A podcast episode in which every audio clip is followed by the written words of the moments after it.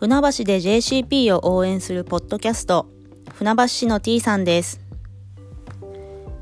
今日は日本共産党前千葉県議会議員丸山真一さんの発行する頑張り通信を読んでいきます。2023年3月12日発行第454号です。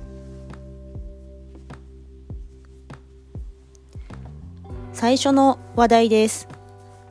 年間出生数が初の80万人割れ、非正規雇用の拡大が結婚の壁に。厚生労働省が2月28日、2022年の人口動態統計速報値を公表しました。それによれば、年間出生数は79万9728人となり、前年と比べて4万3169人5.1%減少し過去最小となりました。国立社会保障人口問題研究所はこれまで出生数が80万人を下回るのは2033年と予測していましたが11年も早く進んでいます。この背景には子育てにお金がかかりすぎることや非正規雇用の拡大で賃金が低すぎること、子育てでそれまでの仕事やキャリアが保障されないことなどが挙げられます。子育ての経済的負担、重く、賃金は低く。総務省の調査では30から34歳の男性で配偶者がいるのは正規雇用では59%、非正規雇用では22.3%です。25から34歳の男性の非正規雇用割合は1991年以降の30年間で2.8%から13.9%に上昇。同世代の女性では3割を超えます。非正規雇用労働者の賃金は20代後半で正規雇用の約8割、30代後半で65%です。自民党政権による雇用破壊が若年労働者の低賃金化をもたらし、少子化に拍車をかけています。安定した雇用と賃金引き上げが鍵。国際的な調査でも結婚しない最大の理由として、経済的に余裕がないを選んだのは、フランス、ドイツ、スウェーデンの約3%に対し、日本は11.1%と突出しています。日本の実質賃金は1996年から2022年の間に労働者1人当たり年間約64万円も減り、世界でも稀な賃金が上がらない国になっています。ドイツやフランスは2022年に物価上昇に応じて3回も最低賃金を引き上げ、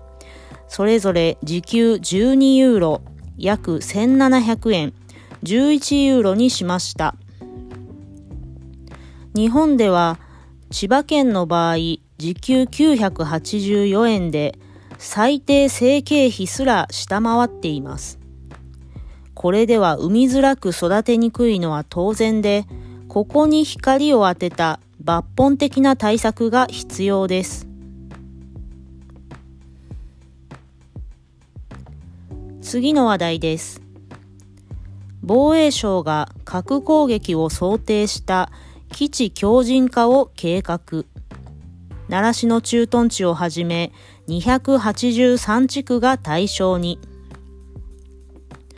自衛隊施設が化学兵器、生物兵器、核兵器、爆発物などによる攻撃に耐えられるよう強靭化する計画が防衛省の資料によって明らかになりました。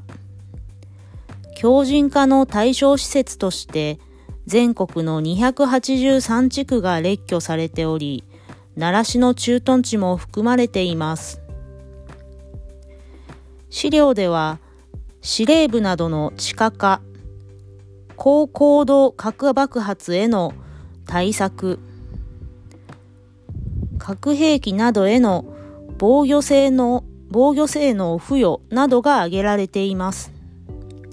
強靭化のために今後5年間で4兆円を投入し、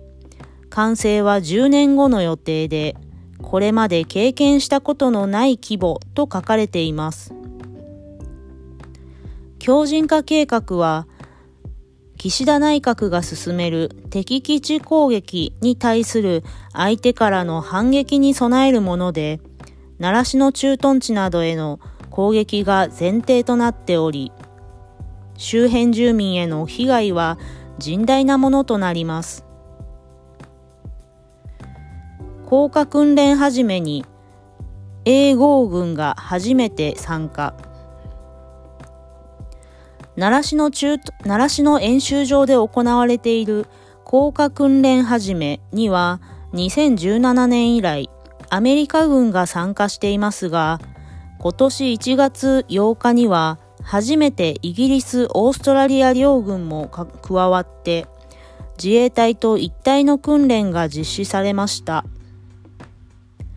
インド太平洋地域を想定したアメリカ主導の軍事訓練であり、まさに戦争の準備そのものです。市民はもちろん、自衛隊員の被害を出さないために、外交による解決を目指す平和の準備こそ必要です。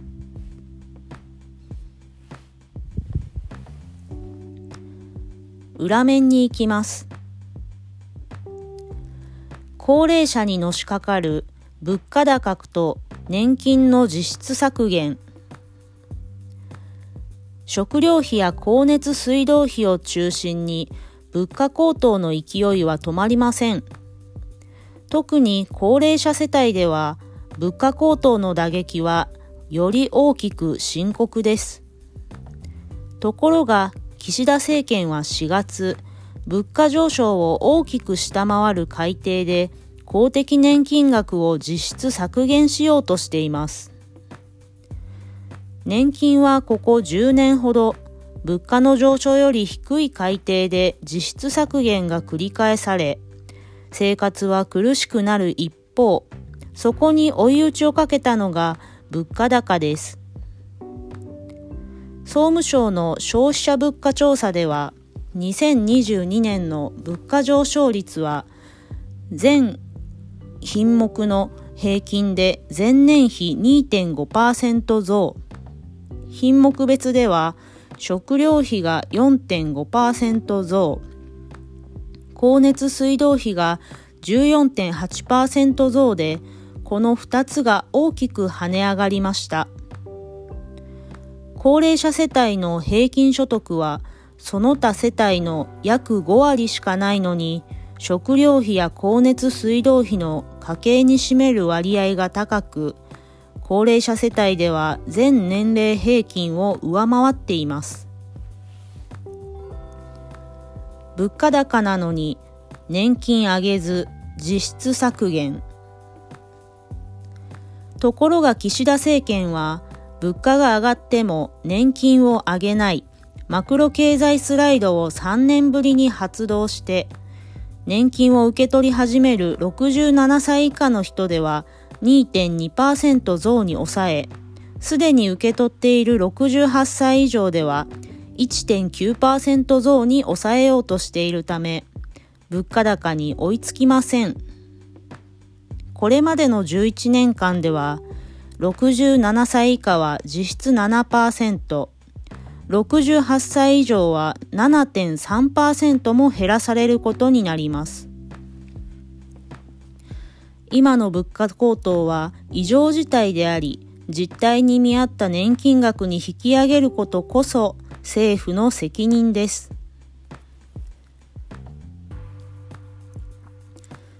危険な県道を歩いて調査、結果を示し土木事務所に要請。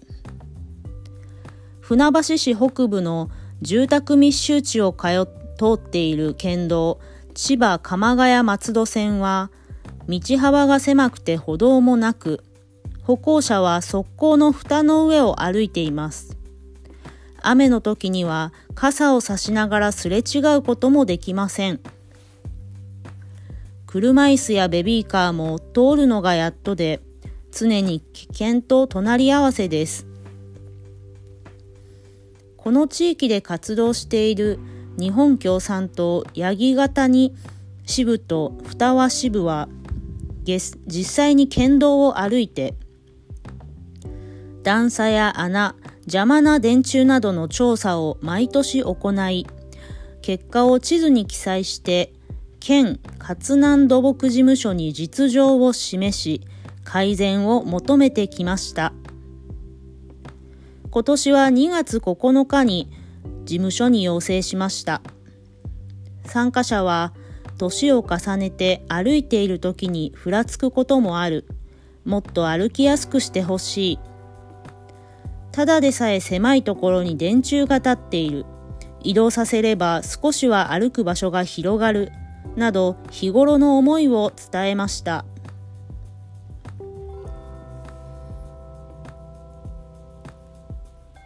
日本共産党は3月4日目前に迫った県議市議選挙に向けて街頭演説を津田沼駅で行いました C 和夫委員長が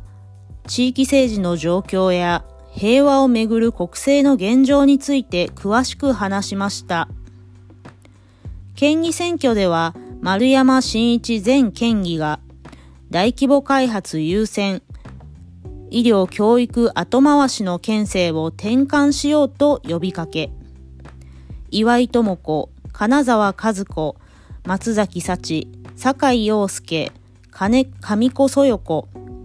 佐川健、金光理恵各市議予定候補もそれぞれ決意を述べました。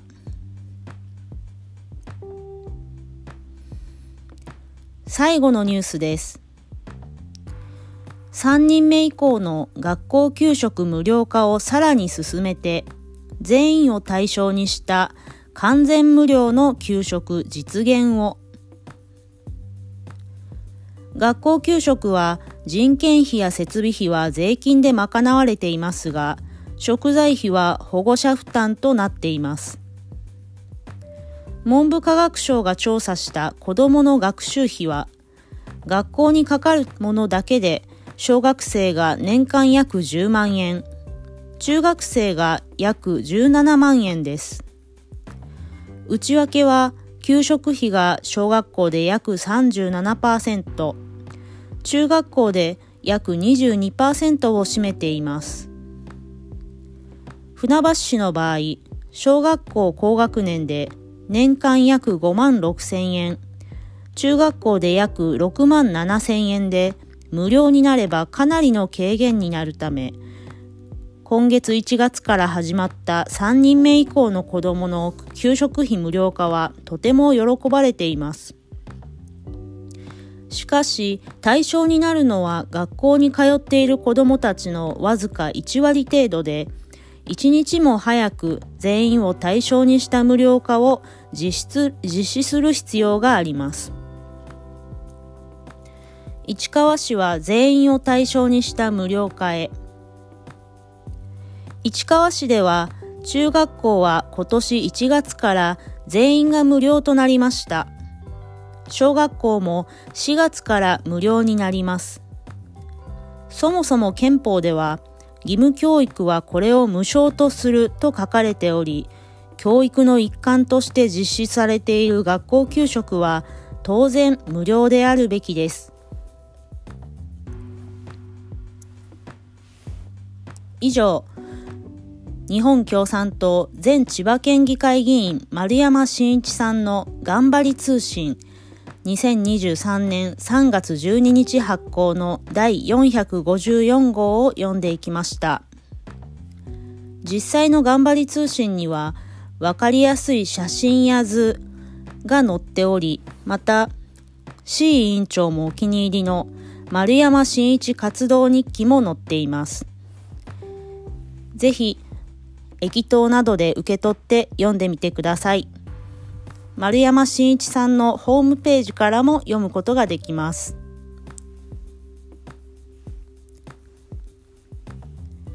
千葉県議会議員選挙は4月9日日曜日投票日です。期日前投票は4月1日土曜日から4月8日土曜日まで毎日行えます。場所は千葉県や自治体のホームページをご覧ください。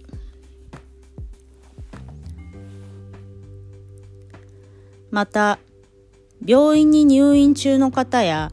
高齢者施設に入っておられる方も投票ができるシステムがあります。自治体にぜひ問い合わせてみてください。もしわからないことや困ったことがありましたら、お近くの日本共産党の事務所へお問い合わせください。船橋で JCP を応援するポッドキャスト、船橋市の T さんでした。